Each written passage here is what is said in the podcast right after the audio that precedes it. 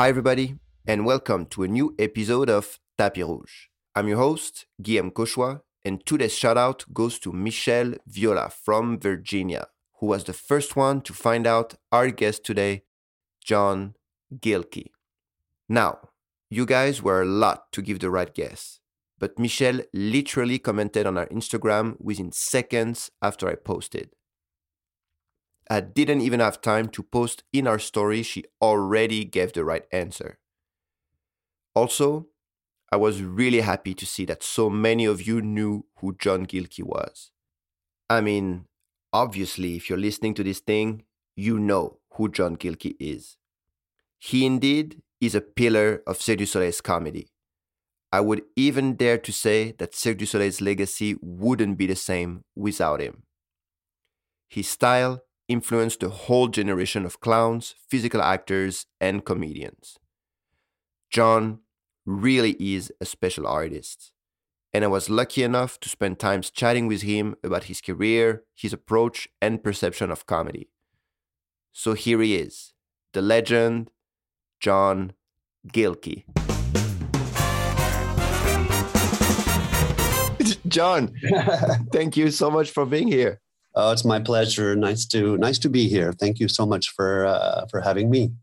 So, how you doing? Where are you at right now? What are you up to?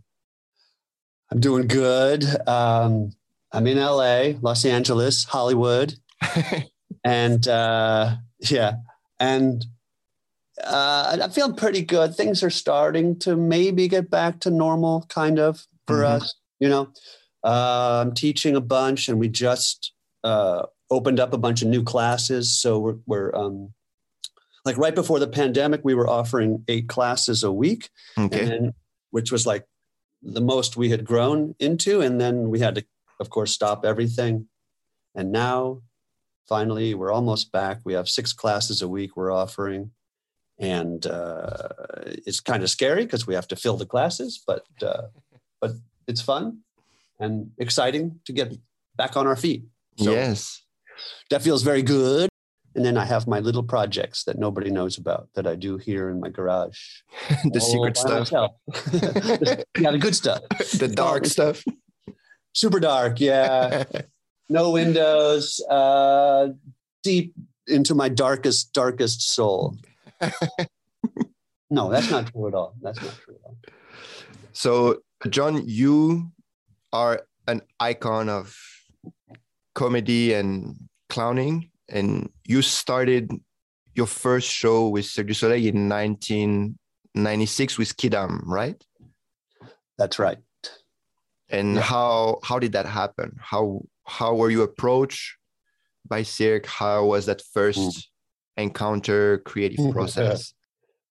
right. Well, I, I mean, I approached Cirque. I just when you said that, I remember the very first time I tried to get into Cirque. It must have been 91 or 92. And I just cold called uh, the head office and tried to talk to Gilles Sainte Croix. You did? and I tried to do it in French and I couldn't speak any French. And I was just like, yeah, can I speak to Gilles Sainte Croix? And, but they couldn't even understand the way I was pronouncing his name. That's how bad my French was. They didn't know who I was asking for. Uh, so I did not get through to Sainte That was my first attack you were just like, give me the boss. I want to talk to the boss right now. yeah. I mean, I had no idea what I was doing. I think I had told somebody, like my friend Andy, who who was always just like this super positive guy. He's always like, Oh, why don't you just call them? And I thought to myself, well, yeah, why don't I? Well, that's why you don't call, because then nobody's going to take your call. I mean, it's, it's pointless. anyway, so that was 91. But then um, I, I went to an audition in 95 here in Los Angeles, actually. Okay. Uh, and maybe I had called beforehand or sent a video to get accepted to the audition. But in any case, there I was. I, I was I was down here in LA anyway. I was performing in a comedy club, doing my little bits, mm-hmm. you know, my little clowny clown bits, and uh, drove across uh, LA to the to the tent and auditioned in the tent. And uh, I mean, I I got super lucky. I got super lucky because there was it was a it was an audition for dancers and actors mm-hmm. combined, and in the beginning they had us all. oh, I mean, at that time, I like I didn't even consider myself either a dancer or an actor. I was like just this weird juggling, moving guy. I didn't know what it was. I was eccentric, whatever. So doing the audition, they had us do like in the beginning a whole bunch of choreography, and I was just doing my best to keep up with the choreography. Really, kind of just a catastrophe. I was I spent more time like ducking people's arms and legs than actually doing the choreography. You know. Trying not to get hit or kicked or anything. And after about an hour of that shit, they said, okay, we're going to divide you up. We'll put the actors over here and the dancers over there. And I was like, oh, thank God, thank God, I, I survived the dance part. They'll put me in with the actors, and I'll I'll fake my way through that. Well, so they they called off all the names of the actors. You guys go over there. But they didn't call my name. I said, so I, I raised my hand sheepishly. Hey, um, you, you want me to go with the actors, right? And they said, no, we want you to stay with the dancers. what the fuck? What the fuck? um, I was freaking out. I said, "You sure?" They said, "Yeah, yeah. We really like what you're doing." oh my god, I was just flailing. Um, so, how did you feel? Were you just like, "Oh yeah, I'm just, I'm just doing, I'm doing just right right now"? well, you know, I mean, I was scared shitless for sure. I was definitely concerned about them keeping me for more dance, but it did it did occur to me as soon as we started again which I think at this point there was a, it wasn't quite so much tight choreography they were they were having us do it was more improvisational. Mm-hmm. I did start to realize that the dancers were not as present and playful as I was able to be. You know, like for example, in an improvisation, you could tell they were sort of doing set combinations that they Mm, had yeah. been doing forever. Me, I had nothing. I had absolutely nothing. So I had to, you know, I had to invent. Uh, I had to be present. I had to be there. You know, I had to play Yeah. with what little I had, and that that contrast of of me being kind of lost but still playful and present with it, against some of the dancers who were amazing, but were maybe not as playful, maybe not as open Not as Maybe. free either. not as free, maybe, maybe not as original. That contrast really helped me a lot.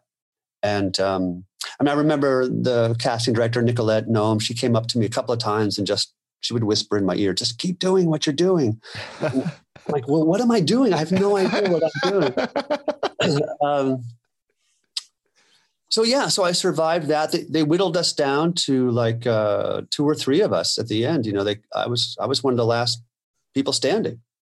and Um, how are the the dancers looking at you? What they like? What, what is this guy doing here? Like, Well, I'll tell you. So uh, th- uh, this is absolutely true. So I, I, I came off stage after we had to do like an individual um, improvisation where we just sort of crossed the stage, right? And up one at a time, one at a time, one at a time. I was pretty much towards the end, the last person to go. I did my thing. I had like two minutes to do your bit, and then you exit stage right, sit down in the audience. The guy who was a really hot shit guy, I think he was in Cats, which at that time was a big deal. Um, he's in Cats. He leans over to me and he goes, "That was perfect." And this is just another auditioner, right? that was perfect. And I'm like, oh, "Okay, okay." I mean, I, you know, so, uh, you know, I mean, I did feel like, you know, I studied Cirque for a long time. Like when I first saw them, it was 87, 1987. Uh, it was the very first show, Cirque Reinventé, or I guess maybe that was technically the second show Mhm. it was the first show they, they brought to the States. Um, Cirque Reinventé, this guy named Marc Prou, Marc Prou was in the, the lead, like the head, like the lead personage, you know, Mhm. he's the lead character basically. Um, and this guy blew me away. It was like, oh, that's what I want to do. You know, I was already in circus, but I, I wasn't in, at Cirque du Soleil. And so for like, that was 87, for like the next eight, nine years, everything I did was focused on learning all the things I needed to learn to be a, a, a personage Okay. at Cirque. So once I was there in that audition, and I kind of saw, okay, this is what the dancers are doing. This is what they're missing. I've been doing all this, all this training for eight, nine years. I did feel like a sudden, instantaneous, um, uncharacteristic feeling of confidence did come over me at one point hmm where, where I'm like, you know what? I fucking worked for this thing. I'm just going to pretend I know what I'm doing. I'm going to own this thing and just fucking go for it. Yeah. And I, and I think when I was able to make that shift, yeah, that, that made, that propelled me, I suppose, to, hmm to, to the top in, in, many ways, I Yeah, suppose. you took ownership of your power, basically, literally. Yeah, which I had never done since then, and rarely uh, before then, and rarely have I done it since then. yeah. Um, so that was quite the experience, I'll tell you. and do you think artists today, if they would have the same approach with casting, do you think it would still work? Um, that to like own the confidence, to to like um, fake the confidence as I did that Mhm. part of it, or Mhm. yeah, and just to just I think so. I mean, that's not, so much. follow the, not follow the guideline, not follow the box that you're being put in, and Yeah, yeah, yeah. You got to do you. You know, you got to be yourself. You got to find a way to do your thing, and exactly, you got to own the stage, man. You just you got to fucking own the stage, Hmm. and it's just too that space. You know, particularly like, well, it's true of the the permanent shows too. But I'm thinking now of the tent, which is just Mhm. so massive, 2,500 people, almost totally in the round. I mean, you, you you have to. There's just no room for doubt if you're a personage. I Mhm. think there's no room for doubt. You just have to go out there and fucking own own the room. yeah. And as it turns out, you can kind of fake it. you know? yeah. yeah so now it's the end of the audition. You you go all the way through the end, and you say there were only three people left. Something like that. Yeah, I don't remember exactly, but yeah. And they said, "Well, we'll contact you." Okay. and and um, Nicolette, uh, she gave me her phone number. She said, "Call me if you need anything." You know. So after a few months, I hadn't heard anything, so I, I would call and, and talk to Nicolette, and she would say, "Oh yeah, we're still very interested in you, but we just don't know yet." And that happened a couple of times. Every couple of months or something, I would reach out to her. And finally, about uh, 10, 11 months later, Wow, it's a long time to wait. yeah, still they hadn't made any kind of an offer to me. And I had an offer from somewhere else to go play uh, Circus Circus Okay. in- yeah. in Reno, Nevada. Not even Las Vegas, but in Reno, okay. uh, which is not, you know, for me, that would have been like a good gig at that moment, hmm but not like the perfect gig, you know? Yeah. And, um, but I was going to, I decided, you know, I told the guy I would take the gig in Reno and he was going to send out a contract to me. The contract didn't arrive. Days went by, didn't arrive, didn't arrive. Finally, it arrived, FedEx. And I t- I'm not making this, uh, this up. Literally, I had the contract in front of me, opened up to the page where I had to sign it. I had my pen in hand. I was just about to sign it, and I would have closed it and sent it FedEx back to him. I'm about to sign it, literally about to sign it, and the phone rings, and it's Nicolette from Cirque du Soleil, and she says, "We want you to come to Montreal for a, a workshop with Franco Dragone." Oh my god, this is crazy. oh my, it's crazy. I'm like, oh my god, what the fuck? Um, so now it wasn't it wasn't a job offer, but it was like, you know, basically a callback audition, Yeah. right? Mhm. so well i called this guy from from uh, reno his name is mark mcguire not the baseball player from the 90s or whatever it was but he was very sweet and he he understood and i mean i'm so grateful to this guy to this day because he said look i get it you know you got to go do that it's a killer gig That's very unusual to have someone that's so understanding. That's like, okay, I'll let you go. No problem. oh my god yeah still i'm just i can't th- this guy was incredible he said "Oh, well it'll be a pain in the butt for me but i'll figure it out go go Mhm. go do your thing and yeah i went uh you know it was like a week or two later i went to montreal did like a two day workshop that night uh, after the the second day they called me up and said we want to offer you the gig Amazing. yeah And then that Amazing. was for what was going to be Quidam. exactly exactly yeah Ah, it's amazing.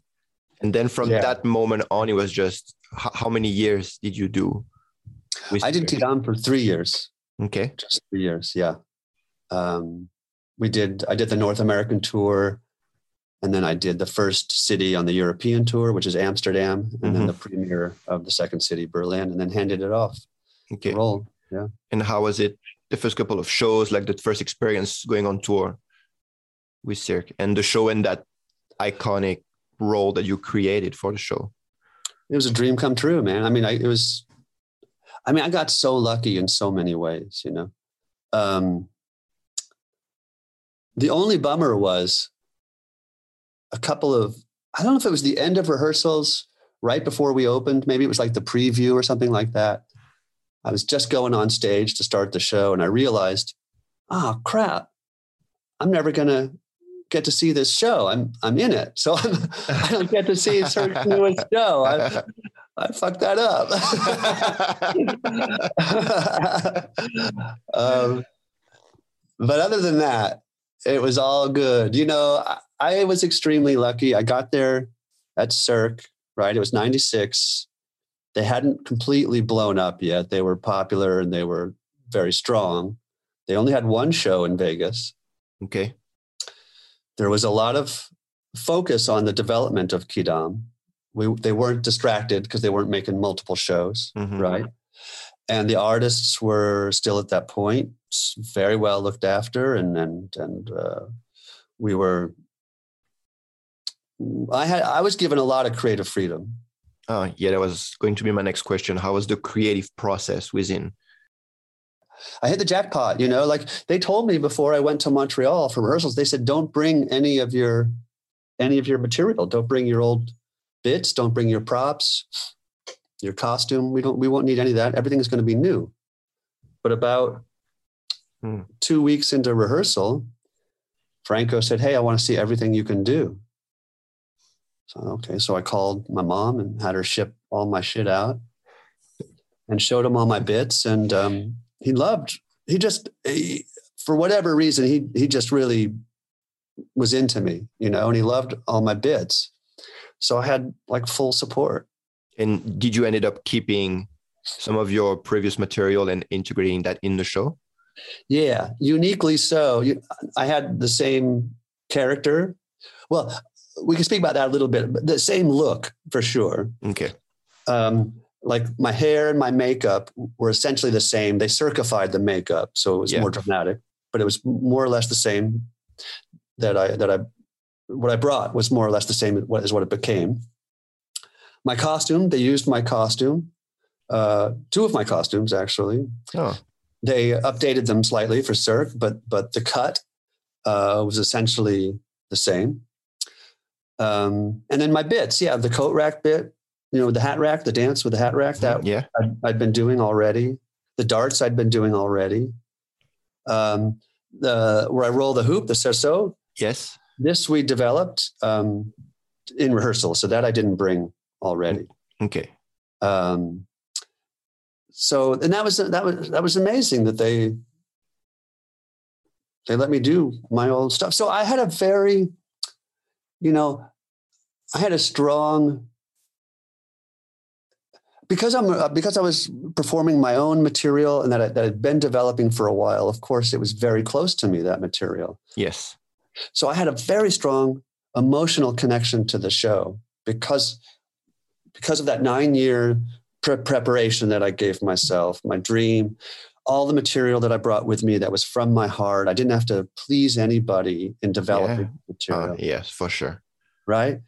So I, that's why I say I hit the lottery. You know, I, I I got to do what I wanted to do. You know, and, and Franco dug what I offered. You know, so all the things that I developed when I was there, all the movement and Mhm. and uh, passages and all of these things. He was, well, no, he didn't like everything, but I mean, you know, So he was really acting more as a support for you. It was more like I love what you do. So I'm I'm here to support your participation to the show. And he was like more like placing your moments in different places in the show and that's it. But he didn't really like push you in one direction, say, Oh, do this a certain way or yeah, there was no script whatsoever. The, the way he would push me was he did the, the, the primary um, change in terms of character was I was playing a bit more status, a bit more low status before Cirque, and he pushed me into a higher status, okay. stronger position. That was the major change, which was a big change. Um, you know, I was sort of like a sweet, kind of little bit lost, you know, clown type mm-hmm. character, and then he pushed me into more like a ringmaster type, you know, for yes, more power, exactly, more leadership, exactly. Um, and then, of course, I mean, he was giving me direction the whole time, well, as as he was everybody in the show. Mm-hmm. Um, but I never felt like there was anything imposed on me. Yeah, it's amazing. That sounds like the dream creative process, really. It was. It totally was. Yeah. And then you start, you go on tour, you start performing the shows before getting into Cirque, have you done that many shows? Like performing 10 shows, 10 shows, 10 shows, 10 shows? No, no, I never had had a schedule. Well, I did the, the Wintergarten Varieté. Yes, in Berlin. Uh, in, yeah, in Berlin the year before I joined Cirque. And that was seven days a week. I can't remember how many shows we were doing, but that was just for three months or something. Mm-hmm. Right. So, but yeah, at, at Cirque doing the 10 shows a week, six days a week for an extended extended period of time was super challenging. Yeah. Yeah. How did you experience that?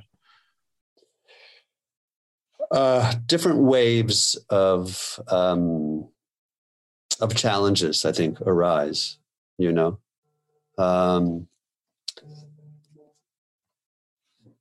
in the beginning, when everything's new, and you're trying to work things out, even though like my material a bunch of it was already, you know, quote unquote proven before I arrived.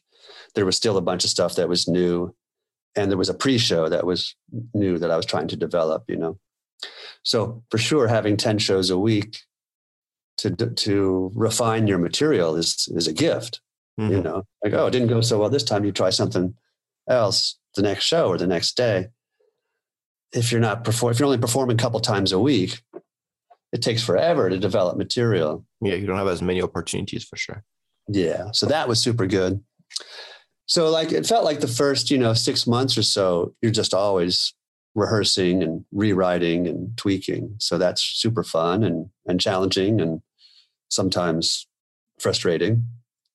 Because sometimes you'll have a, a, thing that's working really well, a laugh, you'll get it, you'll get a laugh that's working superbly, and suddenly one day it'll stop. I don't know if you, you've ever. yes. it's like, wait, this. How come they used to love this? What have I changed? And then you're racking your brain, like, what? Mm, yeah. What? And then you start to blame other people. Oh, it's the light, sound. yes, it's the yeah, it's the audience. The audience is bad. It's their fault, not my fault. Yeah, or it's the audience. This city sucks. yes, it's this city's fault that my laugh isn't working. Um, and then and then like once it sets in you know like the show sets in and it's more consistent i think as an actor this is true for all actors doing live theater. It's always the question of well how do i recreate this thing tonight? How do i make it fresh tonight? So you start to you know search for all the ways to to um to make it new for you. What are all the new ways to sort of motivate yourself to tweak to tweak your intentions your your motivations? Um, in order to yeah keep discovering and uh, and keep it fresh. Mm-hmm. and that's a super like legitimate challenge which is mostly fun. Yeah. Did you have in mind the cultural differences around the world while you were creating the show to to know like oh you you're an american you have a certain style of humor. Did you have in mind like oh i'm going to have to perform this show in different countries different languages different cultures so i have to find a way to reach all of them or you didn't took that in consideration at all uh, I didn't think about that very much. I was when we were creating the show, I'd only signed a two-year contract, and I was, you know, expecting just to be in the states. Okay. Um, and with that show, I did not travel enough internationally to worry about it too much. There was some difference, I suppose, city to city in the States, but so I would make minor adjustments sometimes. hmm But even then, I'm not sure if you know my my take was valid or or I mean there's so many factors, there's so many different things that could be Yes, for sure. leading to things playing differently, not just the audience. Um, you know, we're in the tent. So, for example, so weather was huge. Yes, for sure. I used I I found that um, it was really important for me before the show just to acknowledge the time of day and the weather, uh, and I would allow that to affect the way I played. Huh. Like you, you mean like the, the temperature, if it was heavy rain and like sounds and stuff like that? Yeah, exactly. Because I figured, well, look, everybody's going to be experiencing the same weather on their way to the to the tent, the entire audience, right? So this is a unifying factor. Mm-hmm. so, for example, like on a misty, foggy night, I'd be like, I'd play it super mysterious, you know, and kind of like, Yeah. oh, you know. Um, and if it's a super hot, uncomfortable day, and they, even though they've got the air conditioning on, but if it's super uncomfortable, okay, I might, I might pick up the tempo a little bit, you know, Mm, Might- okay. Yeah, I understand. keep this thing moving because uh, it's a little bit where everybody's a little too comfortable or, or uncomfortable because of the heat, but um, unfocused maybe is what what they Mhm. feel like because of the heat. Um, so yeah, I mean, and rain, you know, okay, they're going to be a little annoyed when they get here. Yeah. They're going to be wet. Uh, the traffic was crappy, so you know, I'm going to just kind of, particularly like in the pre-show, I'm going to be just a bit more sensitive to Mm. to people and not be maybe so aggressive or or antagonizing with people because they've just been in the rain. Maybe Uh, much a little bit more warm and Yeah. welcoming. Like finally we're all here. Everything is fine now. We're gonna have a good time. We're gonna share this moment together. Like Yeah. As opposed to sometimes, you know, I, I want to take the audience like on a Friday, a late show, Friday night or Saturday night, it's date night. And I can be a little bit more crazy, a little bit more wild and, and more challenging and, and Yeah. uh, you know, antagonistic and uh, playfully antagonistic. But mhm. Yeah. yeah. So those kinds of things for sure, I was always adjusting. Okay. Yeah. And so you stayed, you did a whole, the first year of creation and the first two years of tours. And what Uh, was three the- years tour. three years of tours? Yeah, because for you know, you probably noticed, but for like for the clowns and characters, they they bring us in for creation later than all the acrobats. So I was only there for three months of creation, Oh yeah, that's right. right? So so in fact, I my whole contract was like three years and four months or something like that, um, with three years of touring. Yeah. Okay. And at the end of that period, did you did you choose to leave or did Cirque invited you to do a new creation? I chose to leave. I was burnt by then. I was super burnt out. Mhm. Yeah. I mean, I think you can, well, I, maybe you can't see it on the video. I can see it on the video. You know, we shot the video um, of Quidam literally my last like three, four days doing the Oh, really? Yeah. Oh, Yeah. okay. And I was like completely like just super burnt, just trying to keep it together to do and barely kept it together for the video. But like it's pretty dry. Uh, when I look at it, I feel like that. Hmm. Um, so wait, what did you ask me? I don't know why I'm talking about that. that, that if it was your choice to leave or Ah. did Cirque invited you for the next show? Yeah, no, there was no invitation for the next show. Um, it was just time for me to try something new. But then, you know, soon after I left, they, they invited me to do some corporate show, corporate gigs, Mhm. Special events. special events. Yeah. And then there was a TV show that they asked me to be a part of pretty quickly. Um, like six months after I left, they asked me to do this. Oh, okay. show. Yeah. Which nobody knows about. You want to know about this? Is this Solstrom? No. No? Then what No, is it? Nobody knows about this shit.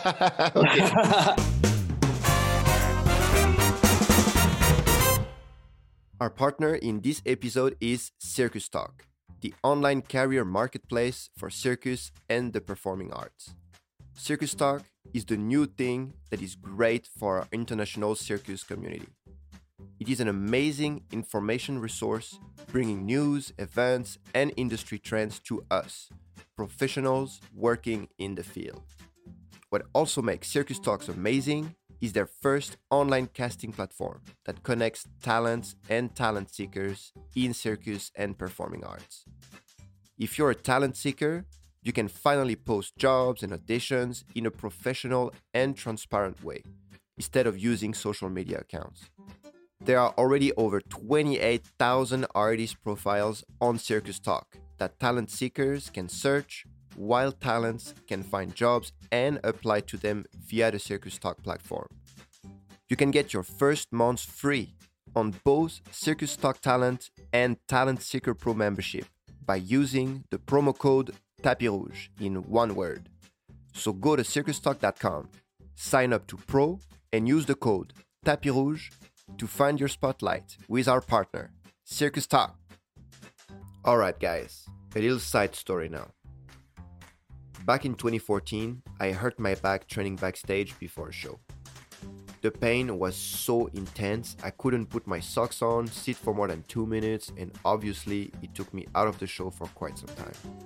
I followed a strict core rehabilitation program, and after six weeks, I got back on stage, but I kept having recurring pain. So I started to educate myself about core anatomy, rehab training, and pain science. I wanted to understand why am I doing all these exercises if the pain keeps coming back? The more I was learning, the more I understood I had to change. I started switching exercises, tweak some techniques and executions, and also completely changed my perception of pain. After a couple of weeks, on top of reducing considerably my pain level, I was feeling so much stronger, which increased my confidence to move and better perform on stage. My life overall was so much better. Finally, I was pain free and not scared to hurt my back again. I had a lot of artists and athlete friends who saw that happening and asked me, Hey, what did you do for your back? And I thought, I could put it all out in a clear and clean way instead of always pulling random videos on YouTube and giving quick guidance. So I reached out to all the best doctors, physiotherapists, and performance medicine specialists whom I met touring and asked them to help me develop Protocol Cut to the Core.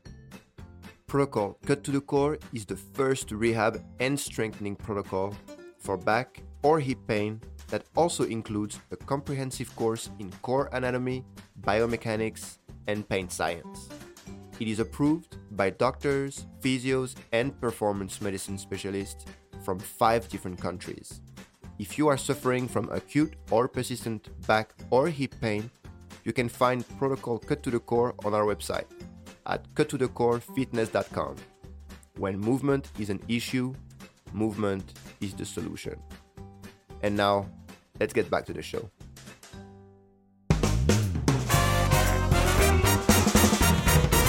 Before Solstrom, there was a contract with, um, a, you know, a, a Montreal-based TV station, um, and we were going to do.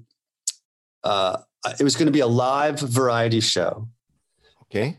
And originally they there were they wanted to have three hosts, and they were going to choose three clowns from Cirque shows. So I was one of those three clowns. Okay.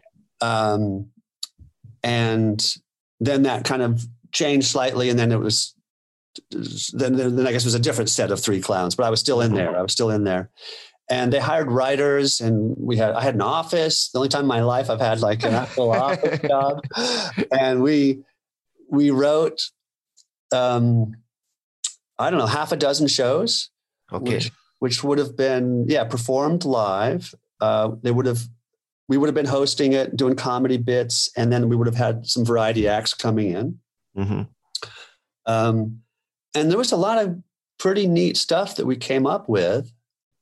But uh, before we ever got to shoot anything, the TV station uh, was bought and sold. Oh, really? Yeah, and so Daniel Lamarre was the, if I, as I understood it, Daniel Lamarre was the president of the TV station, Oh, really? Okay. and when it was bought and sold, he moved over to Cirque. Oh. And ah. that was where that relationship, well, I don't know if it actually started there when we were doing that TV show, if it, if it predated that or not, but there was definitely, he was a part of that TV show.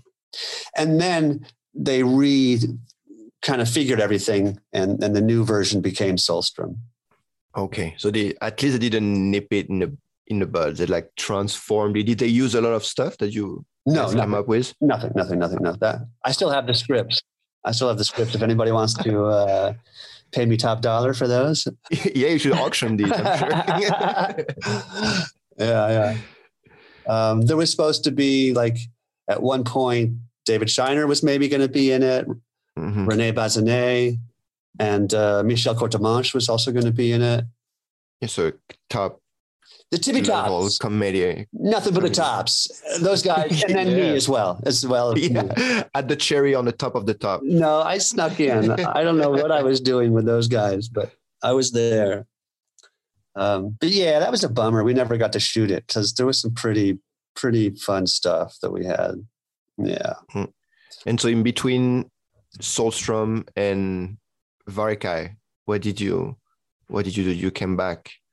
Um, well, so so after they canceled the TV show, before Solstrom and before Varekai, I was still there in Montreal. I was in the the head studio, stretching out on a Just mat, hanging out. Yeah. literally just hanging out.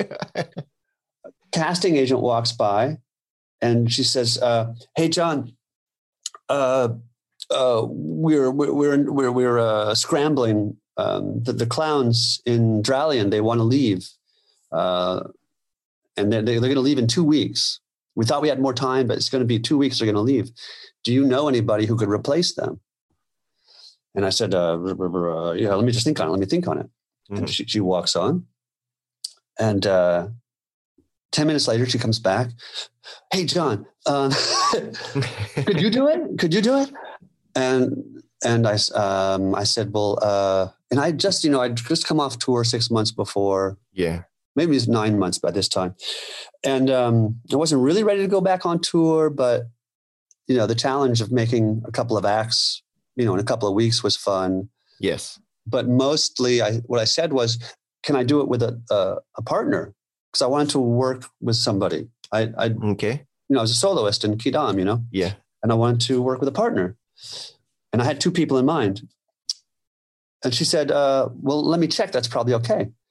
So I think she then she came back, you know, later that day. She said, "Okay, yeah, who who, who would you want to work with?" And I had these two people that I was, you know, a, an old friend of mine and, and kind of a new friend, hmm and um,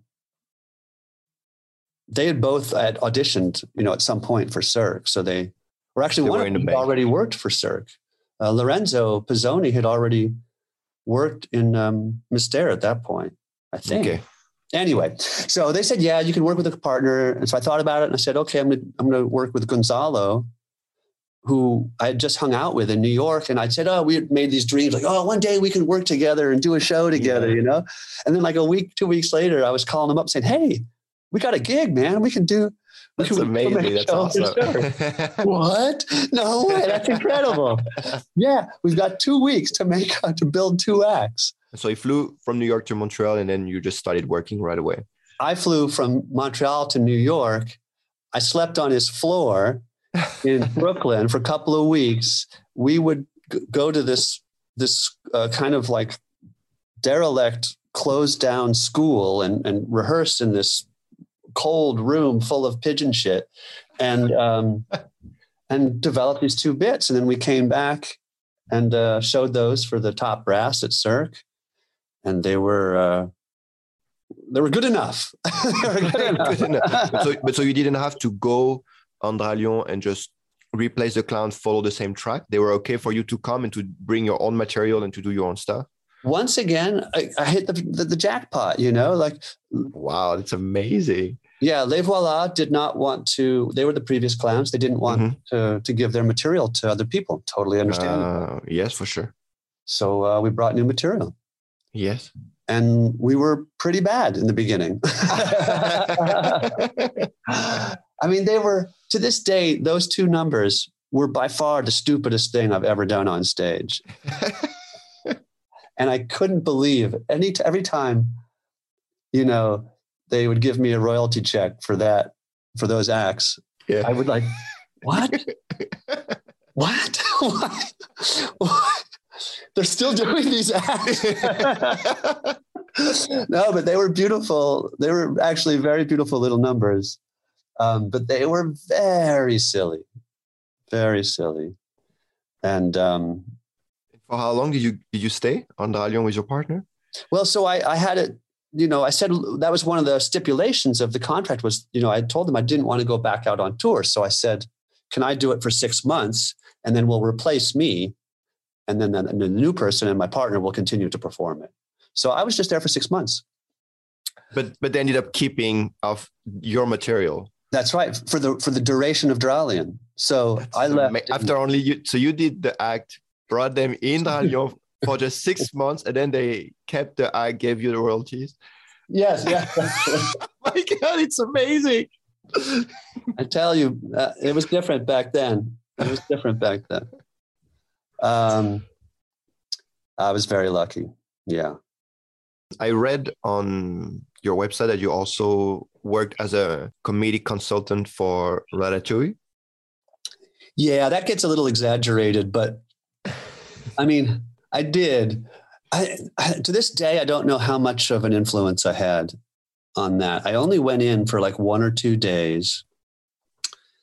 The way they work, it's not like um, motion capture where they put the ping pong balls on you and stuff like that. It's not that. But I did go in and they had several, they had a lot of physicality, a lot of physical comedy that they wanted to do. And so they thought, well, they'll bring me in and they'll have me improvise some of these different characters and they'll film me. Yeah. They'll film me and then they'll get inspired and they'll kind of see what what might work, what might not work. Um, so I did that once or twice. And yeah, some of the definitely some of the things that I proposed made it into the movie. And that one character, Linguini, Mm-hmm. Everybody says, "Oh, that's that's totally you," you know, and everybody assumes that I was like motion capture guy for that entire thing. Yeah. Um, I wasn't, but I don't know. Like, I don't know how much. You know, I don't know if that character changed. You know, from the day I was there on, do they have one idea or not? So anyway, I, I just don't know. Like, yeah, it sounds cool. I worked on that movie, but I don't want anybody to get the idea that I was like a huge part of it. But I, I wonder how was the your creative process? Like, was it was it a very just I'm gonna go, kind of similarly to your very first edition? I'm gonna go. I'm not gonna prepare anything, and you just follow the flow when you once you were there, or were you given elements about the characters and like direction beforehand? Yeah, I was given some information beforehand, so I could I could think about it, and I, I had some thoughts, some ideas I wanted to bring in. Um, This guy is French. Okay. um, I my memory is, and I could be wrong, but my memory is that when the, when the when um, uh, what's the rat's name? Um, um, Remy. yeah, Remy goes underneath the clothes, and he's trying to like hit him with the spatulas and stuff. Yes. I, my memory is that that was my proposal. Okay. but uh, don't don't uh, don't bet your life on it. But so, so things like that I brought in Um, because I know they had him like in the hat underneath the chef's hat, like that they had controlling me.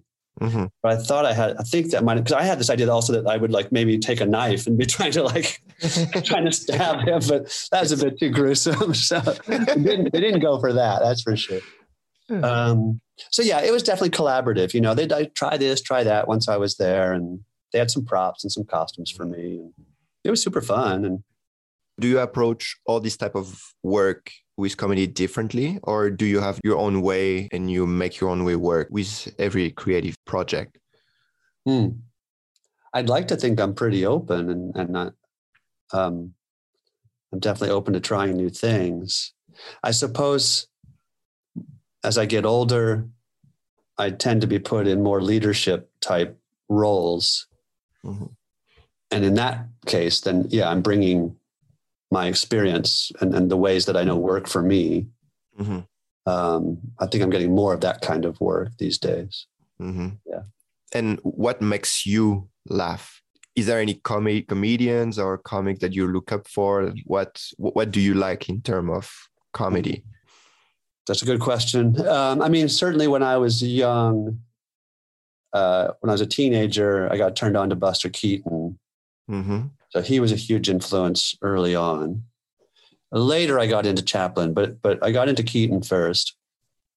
Um, when I was a kid, I was super into. This is the '70s now. I was into Steve Martin, and dare I say, Bill Cosby. Problematic for now, but Mhm. Bill Cosby and George Carlin and Gallagher in, in the in the '80s, and um, so lots of stand-up comedians. Yes. Um, my first circus was with the Pickle Family Circus. That was in the 80s. And it was like a, a hippie one ring, Yeah. you know, animal circus. Yeah. And we were in a theater festival and I saw this show with the, that was with this, uh, this guy, uh, Bolek Polivka, who's, um, actor, clown guy. Um, and that changed everything for me. This guy was so good. It's a very theatrical show, but it's very clown uh, mentality, Mhm. very playful, um, beautiful show. There's a queen. It's just two characters, the, the queen and the fool. In fact, that's what it was called, the fool and the queen. Um, and um, it was such a beautiful show. It just sort of broke, you know, the fourth wall in a beautiful way, and was Mhm. funny and silly and and and, and uh, heartfelt and tragic and Mhm. all these beautiful things that sort of gave me uh, the the idea of of, of um, the breadth with which Mhm. you can you can perform clown with a with a, a wide breadth of, of emotion really right it's not just Mhm. comedy but there's like so much potential within clown this full spectrum of of of performance that really attracts me to it so he was like the first person who turned me on to that these days i'm not seeing too much um, well my one of my students and, and co-performers recently in LA, she has a Netflix special now. Okay. It's called Nate, N-A-T-E. Okay. Her name check is- it out. Yeah, her name is Natalie Palamides. hmm I didn't have anything to do with the show except that, you know, she used to take classes with me and and you know, perform with me. And there's a lot of I don't know if I'm being selfish, but I definitely see a lot of the kind of things that we were doing.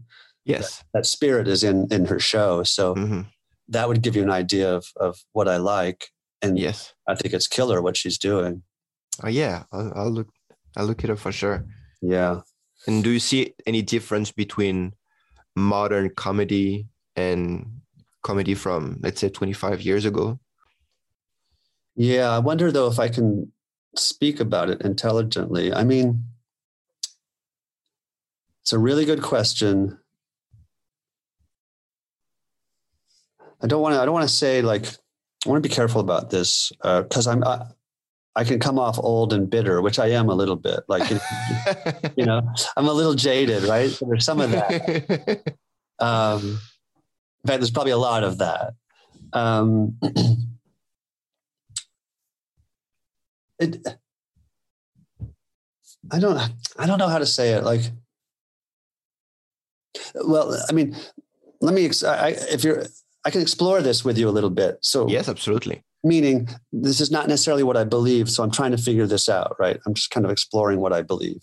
Okay. So for you and for anybody listening, it's not that, ah, Gilkey said this, but Gilkey's wondering about this, right? Yes. Um, so essentially, I'm thinking out loud. There does seem to f- f- be a, a sense of um, of instant gratification, a need for instant gratification Yes. now. Absolutely. Um, there does so there lacks some. Uh, there does seem to be some depth lacking, and some of this breadth that I was speaking about in, when I was talking about Bolek Polivka and the Fool and the Queen, where there's so often you know just the joke for the sake of the laugh Yeah. but I, I believe that there are different you know flavors of laughter and and not every laugh is healthy i believe Yeah. so sometimes when I watch comedy, and I guess I'm thinking more about stand up now, which in fact Mhm. I haven't been watching very much of lately because I'm so Mhm. bored by it. But I, I, I'm often left wanting more, you know, more depth, or because I'm a clown, you know, Mm-hmm. one way to. So, so again, talking about like Mhm. stand-up comedy because it's so important because it's so um, popular here in the states, right? That's Yes. it's the most common form of comedy in the states, except for sitcoms or something on TV. Mhm. Right? The thing about stand-up comedy that's different from, let's say, clown, or one way that it's different is like the the stand-up comedian tells the joke and the clown is the joke, right? That's one Yes. very oversimplified way to say it. Mhm. So I really appreciate comedians who are able to um, to be vulnerable and to be to reveal in themselves to reveal themselves in their comedy. Mhm. Yes. Um, and I always tell like my students, I tell look that the more the more you can be you, the more you can like dial into to you as an individual, the more universal you'll become. There's a there's a there's a paradox there. Mhm. And so I'm you think because they the audience can feel that that humanity and that um, that vulnerability that they offer on stage? So because they're accepting to be vulnerable on stage, they create a space where they allow the audience to be to feel close. Yeah. To them. Exactly. So it's less about the idea, the comic idea, and more about the human, the human experience, hmm right? Um, and that that's difficult to find. You know, it's there's it's very difficult to find, partly because there aren't many stages that will allow you to develop that. Yeah, for sure. Right. Takes time and takes time, and you need an audience to figure that out. And who wants to sit through that shit? you know, that's why you know stand-up comedians only get three minutes. You know, on an open mic night because nobody can stand to watch more than three minutes of, of, of shit. Mhm. Um, And what about the comedy in cirque? You you obviously you've been doing comedy in cirque since such a long time, and I assume you saw the evolution of comedy in cirque. Do you what do you think about the way it evolves through the different shows over the years? um, is anybody actually going to listen to this? Do people actually listen to this? Yes. what do I say here? Uh, I, I think be really be be on be honest. okay so for sure i haven't seen what, what i'm going to say isn't totally fair because i haven't seen really enough i have not Mhm. seen enough of the more current recent shows Mhm. i've seen a few things okay um cl- you know clown has this this um clown has the the the uh, the potential or even the mandate to subvert Mhm. Okay. It's not there just to be sweet. It's not there just to get any old laugh. Okay. Mhm. The beauty of clown is that when it's done well, which is difficult for all of us, uh, when it's done well, it does a very good job of subverting uh, power. Okay.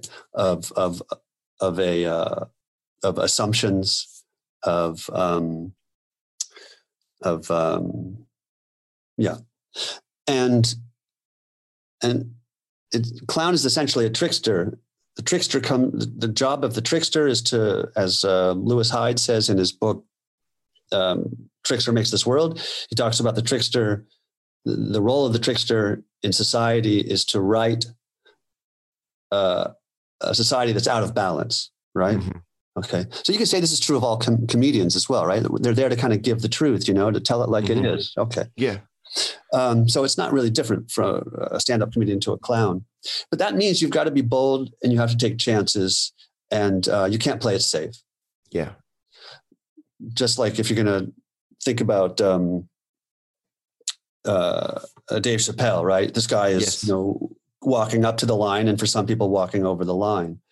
Well, we should be doing this in clown as well. And I think there's no reason why we can't be doing it in a family show in such Mhm. you can layer a performance in such a way that the kids see one thing and the adults see another, right? Mhm. Yeah. Or they see the full depth yes, of it. for sure. Yeah. Right. So I think there's more work to do.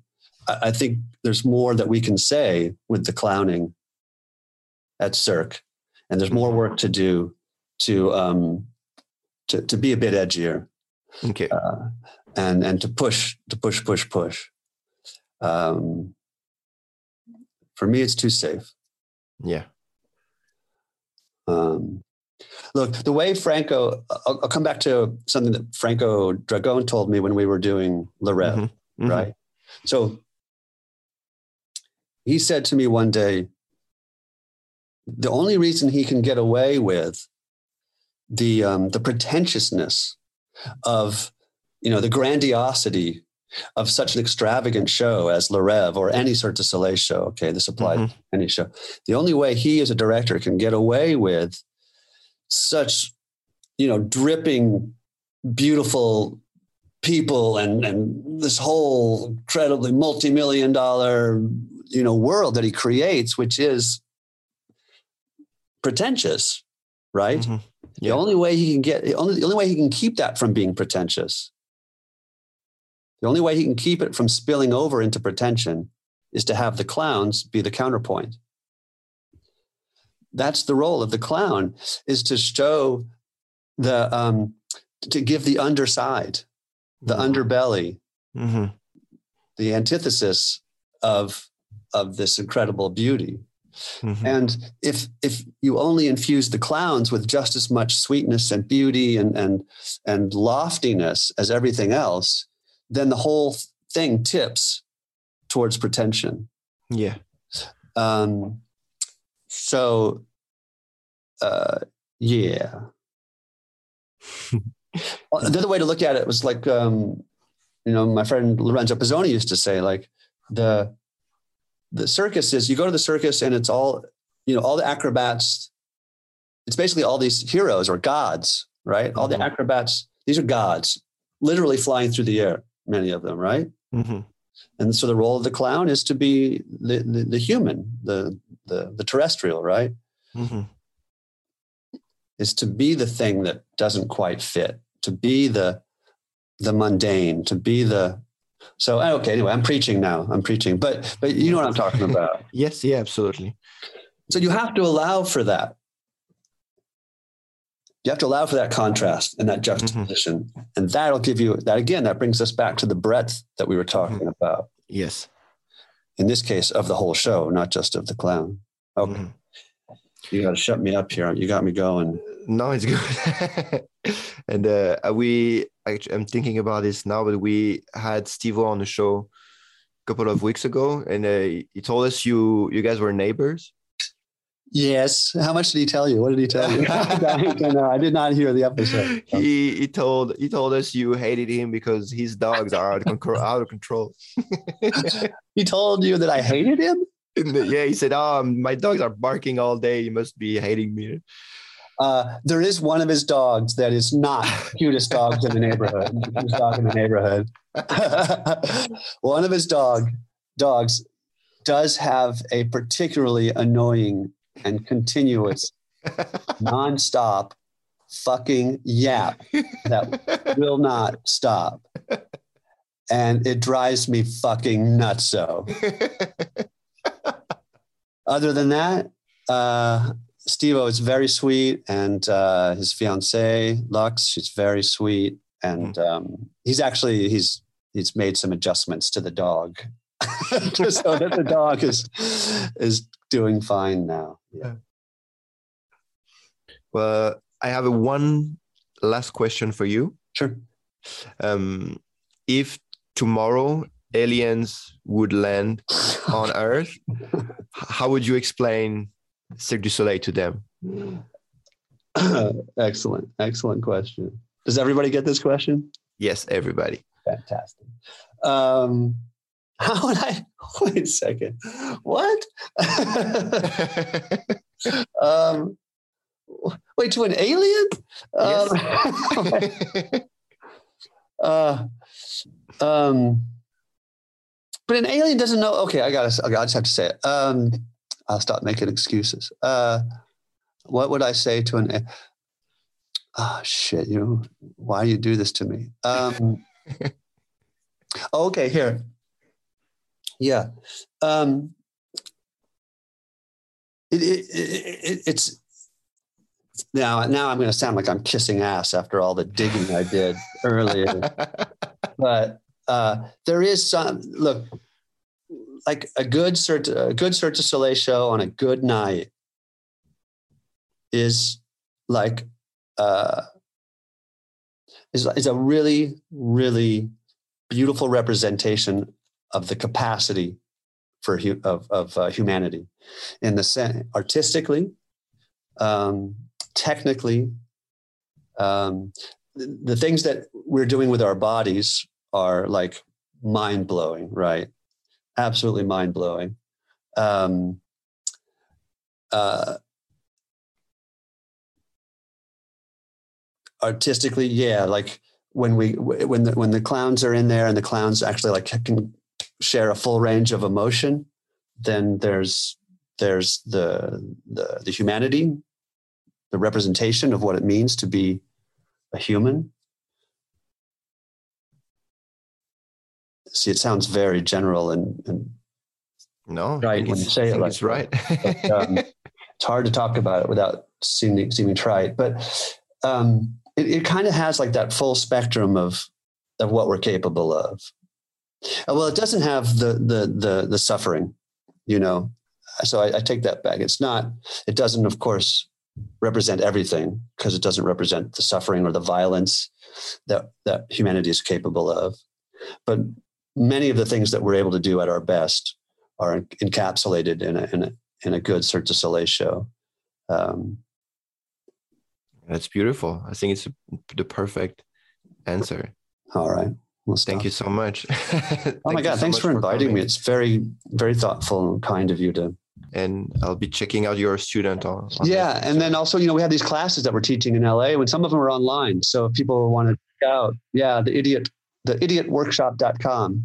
Uh, there's a couple classes online that people can take from anywhere. Check that out. All right. Robert, take care, dude. See you soon. What a guy, huh? And what a crazy career at Cirque du Soleil and in entertainment industry. Artists like that, I could really just spend hours listening to their stories so much experience and knowledge about the craft of the stage. And such little ego, too. All talent, no ego. My favorite kind of artists. If you like this episode, please give it a good rating and review. Share the podcast on your socials with your friends, your family. Spread the word. It really helps Tapis Rouge growing. You can find Tapis Rouge on Spotify, Apple Podcasts, circustalk.com, or wherever you're getting your podcasts. All right, friends, I think that's it for today. Take it easy. If you're having a show tonight, you know what to do. Rock the house. And until next week, as we say in the circus, see you down the road.